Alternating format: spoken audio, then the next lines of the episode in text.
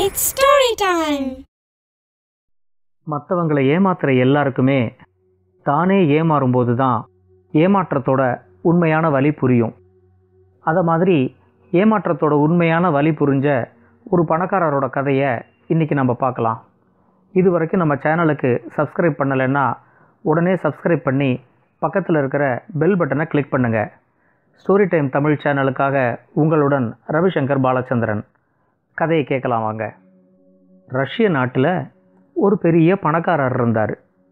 மற்றவங்களை ஏமாத்துறதுல அவருக்கு ரொம்ப ஆர்வம் அதிகம். அதை மாதிரி அவர்கிட்ட ஒருத்தர் ஏமாறும்போது அதுலேருந்து தனக்கு ரொம்ப கம்மியான பணம் கிடைக்குதா இல்லை அதிகமான பணம் கிடைக்குதா அப்படிங்கிறத பற்றி அவர் ரொம்ப கவலைப்பட மாட்டார். ஒருத்தர் ஏமாத்துன திருப்தி மட்டுமே தனக்கு போதும் அப்படிங்கிற மாதிரி அவர் நினைப்பார். ஊரில் இருக்கிற மக்கள் எல்லாருமே அவர் எல்லாரையும் ஏமாற்றி ஏமாற்றி தான் பெரிய பணக்காரரானதாக பேசிக்குவாங்க.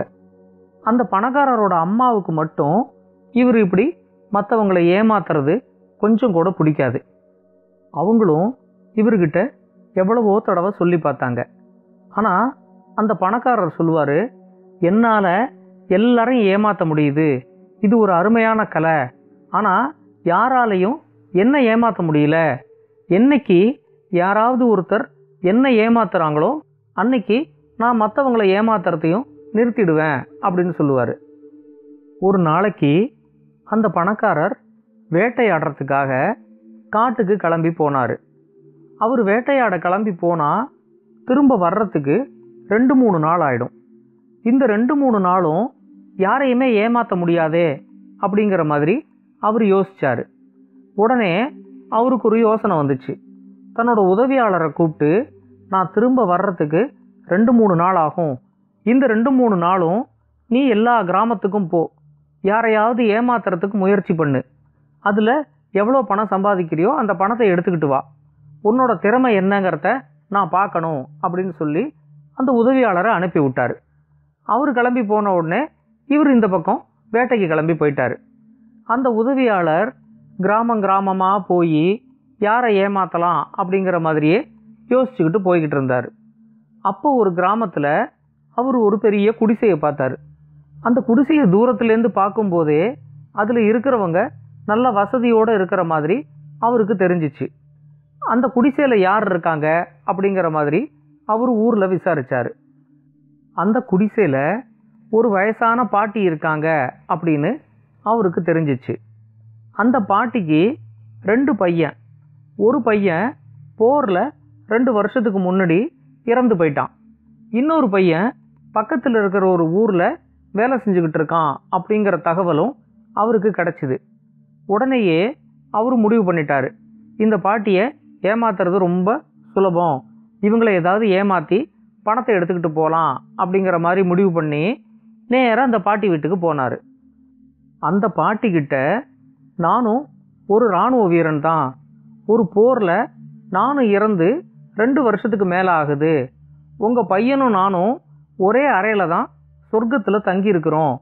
நான் என்னோடய அம்மாவை பார்க்குறதுக்காக இங்கே வரப்போகிறேன் அப்படின்னு சொன்ன உடனே உங்கள் பையன் என்னோட அம்மாவையும் பார்த்துட்டு வா அப்படின்னு சொல்லி உங்களை பார்க்கறதுக்காக என்னை அனுப்பியிருக்கிறாரு அப்படின்னு சொன்னான்.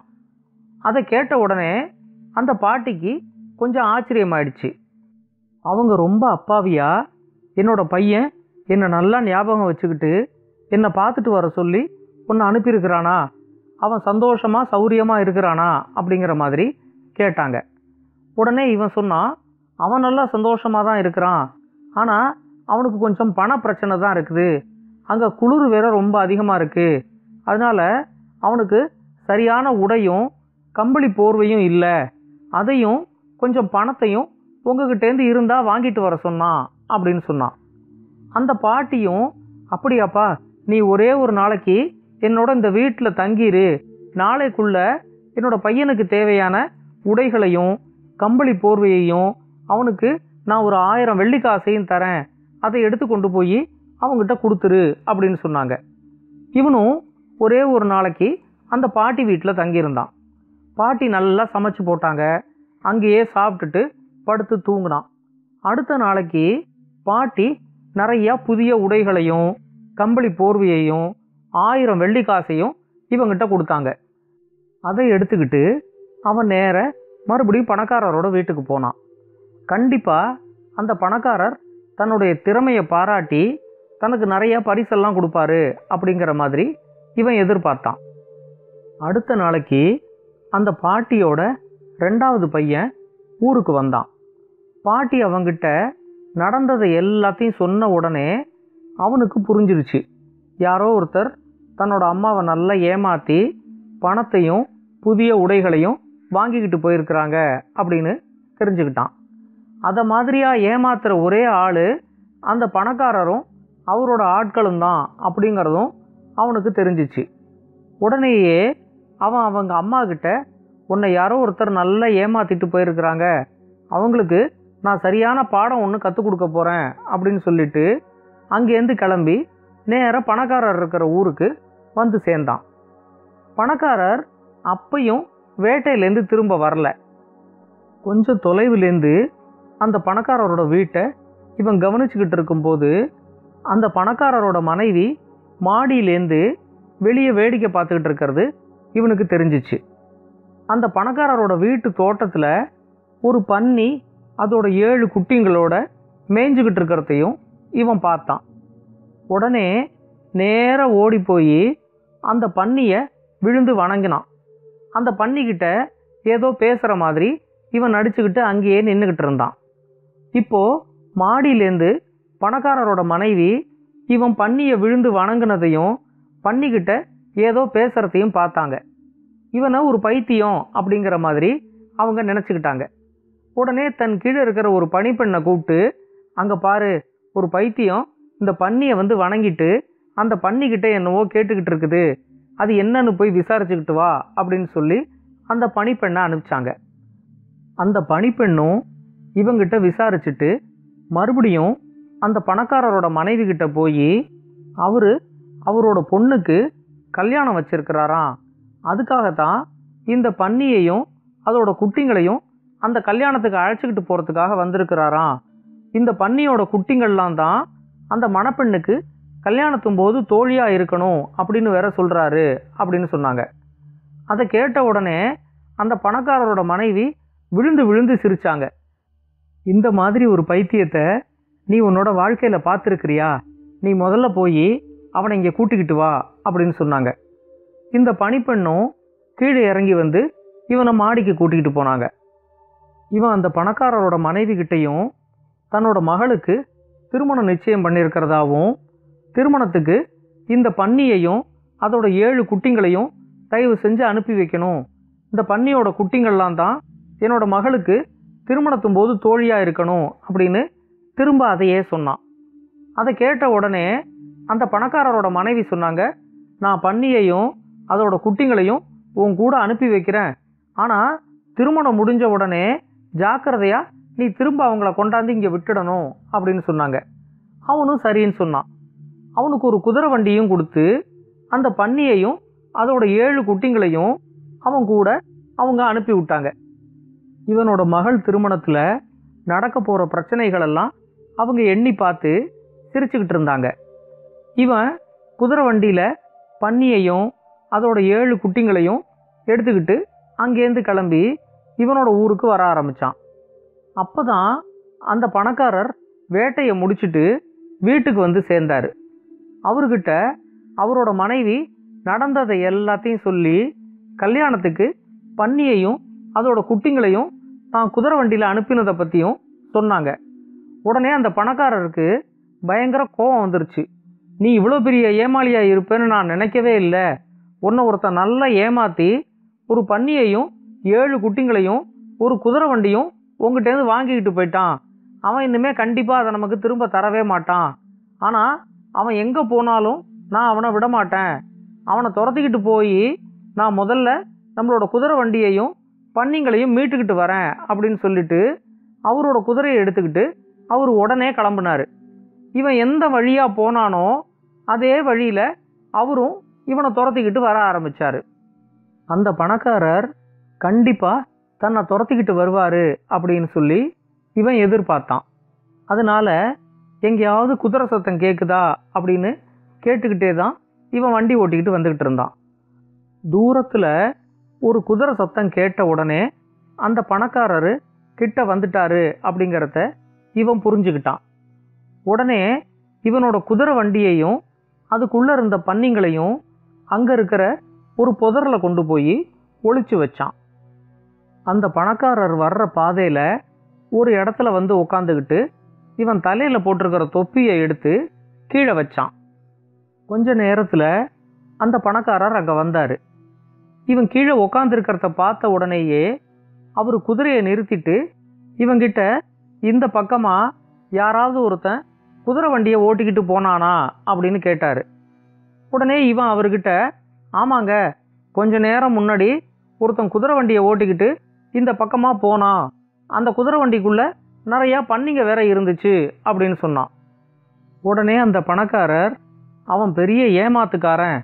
என்னோட குதிரை வண்டியையும் பன்னிங்களையும் ஏமாற்றி திருடிக்கிட்டு போகிறான் அவனை துரத்திக்கிட்டு தான் நான் இப்போ போய்கிட்டு இருக்கிறேன் அப்படின்னாரு.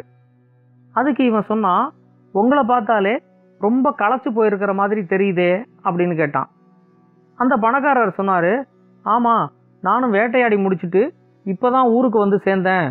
வந்த உடனே இந்த செய்தி எனக்கு கிடச்சிது. அதனால தான் களைப்பையும் பொருட்படுத்தாமல் அவனை துரத்திக்கிட்டு உடனே குதிரை எடுத்துக்கிட்டு வந்துட்டேன் அப்படின்னு சொன்னார். உடனே இவன் அவர்கிட்ட சொன்னான் இதை மாதிரி ஏமாத்துகிற ஆளுங்களெல்லாம் சும்மா விடவே கூடாது. எனக்கே இப்போ உங்களோட குதிரையை எடுத்துக்கிட்டு போய் அவனை எப்படியாவது துரத்தி பிடிச்சி இங்கே இழுத்துக்கிட்டு வரணும் போல தோணுது. ஆனால் என்னோட முதலாளி அவரோட ஆந்தையை பத்திரமா பார்த்துக்க சொல்லி என்னோட பொறுப்பில் ஒப்படைச்சிட்டு போயிருக்கிறாரு. நான் அதை பாதுகாத்துக்கிட்டு இங்கே உட்காந்துக்கிட்டு இருக்கிறேன். அதனால என்னால் போக முடியல அப்படின்னு சொன்னான். அதை கேட்ட உடனே இந்த பணக்காரர் சொன்னார் நான் வேணா உன்னோட ஆந்தையை பத்திரமா பார்த்துக்கிட்டு இங்கே உக்காந்துக்கிட்டு இருக்கிறேன். நீ என்னோட குதிரையை எடுத்துக்கிட்டு போய் அவனை எப்படியாவது துரத்தி பிடிச்சி இங்கே இழுத்துக்கிட்டு வா. நான் அதுக்காக உனக்கு நூறு வெள்ளி காசும் தரேன். உன்னால் முடியுமா அப்படின்னு கேட்டார். உடனே இவன் சொன்னான் என்னோடய தொப்பிக்கு அடியில் ஆந்தை இருக்குது. அதை மட்டும் நீங்கள் பத்திரமா பார்த்துக்கிட்டு இங்கே உட்காந்துக்கிட்டு இருங்க. நான் இப்போவே போய் அவனை பிடிச்சி இழுத்துக்கிட்டு வரேன் அப்படின்னு சொல்லிட்டு அந்த பணக்காரர்கிட்டேருந்து நூறு வெள்ளி காசையும் வாங்கிக்கிட்டு அவரோட குதிரையும் எடுத்துக்கிட்டு அங்கேருந்து கிளம்பி கொஞ்சம் தூரம் வந்து இவன் புதரில் மறைச்சி வச்சுருக்கிற குதிரை வண்டியையும் பன்னிகளையும் எடுத்துக்கிட்டு இவன் நேராக கிளம்பி இவன் ஊருக்கு வந்து சேர்ந்தான். தொப்பிக்கு அடியில் இருக்கிற ஆந்தைய பாதுகாப்பாக பார்த்துக்கிறதா நினச்சிக்கிட்டு அந்த பணக்காரர் ரொம்ப நேரத்துக்கு அங்கே உக்காந்துருந்தார். அவர் அங்கே உக்காந்துருக்கிறத அந்த பக்கம் போகிற வர்ற எல்லாரும் பார்த்துக்கிட்டே போனாங்க. ரொம்ப நேரம் கழித்து தான் இந்த பணக்காரருக்கு கொஞ்சம் சந்தேகம் வந்து அந்த தொப்பியை தூக்கி பார்த்தா தொப்பிக்கு அடியில் ஒன்றுமே இல்லை. அப்போ தான் அவன் தன்னையும் ஏமாற்றிட்டு தங்கிட்டேந்து நூறு வெள்ளி காசையும் வாங்கிக்கிட்டு தன்னோட உயர் ரக குதிரையும் அவன் திருடிக்கிட்டு போயிட்டான் அப்படிங்கிறது அவருக்கு தெரிஞ்சிச்சு. முதல் முறையாக ஏமாந்து போகிறதுல இருக்கிற வழி என்னங்கிறது அவருக்கு புரிஞ்சிச்சு. அவர் ரொம்ப நொந்து போய் அங்கேருந்து வீட்டுக்கு வந்து சேர்ந்தார். ஊர் மக்கள் முன்னாடி தன்னோட மானம் மரியாதை எல்லாமே போயிட்டதா அவர் நினச்சி ரொம்ப நொந்து போனார். அப்போ தான் அவரோட அம்மா கிட்ட அவர் சொன்னது அவருக்கு ஞாபகம் வந்துச்சு. ஏமாத்துறது ஒரு கலை. என்னால் எல்லாரையும் ஏமாற்ற முடியுது. ஆனால் யாராலையும் என்ன ஏமாற்ற முடியல. என்னைக்கு யாராவது ஒருத்தர் என்ன ஏமாத்துறாரோ அன்னியோட மற்றவங்கள நான் ஏமாத்துறத விட்டுடுறேன் அப்படின்னு அவரோட அம்மா கிட்ட அவர் சொன்னது அவர் ஞாபகத்துக்கு வந்துச்சு. ஒவ்வொருத்தரையும் நாம் ஏமாற்றும் போதும் அவங்களுக்கும் அது இப்படித்தானே வலிச்சிருக்கும் அப்படின்னு சொல்லி அவர் யோசிக்க ஆரம்பித்தார் அதுலேருந்தே மற்றவங்களை ஏமாற்றணும் அப்படிங்கிற நினைப்பே அவருக்கு வரதில்லை. அவரும் நல்லவராக மாறி யாரையுமே ஏமாற்றாமல் ரொம்ப வருஷத்துக்கு சந்தோஷமாக இருந்தார். நல்லா இருந்துச்சா இந்த கதை? இந்த கதை உங்களுக்கு பிடிச்சிருந்தா லைக் பண்ணுங்கள் கமெண்ட் பண்ணுங்கள் ஷேர் பண்ணுங்கள் மறக்காம ஸ்டோரி டைம் தமிழ் சேனலை சப்ஸ்கிரைப் பண்ணுங்க. அப்படியே பக்கத்துல இருக்க அந்த பெல் ஐகானையும் கிளிக் பண்ணுங்க.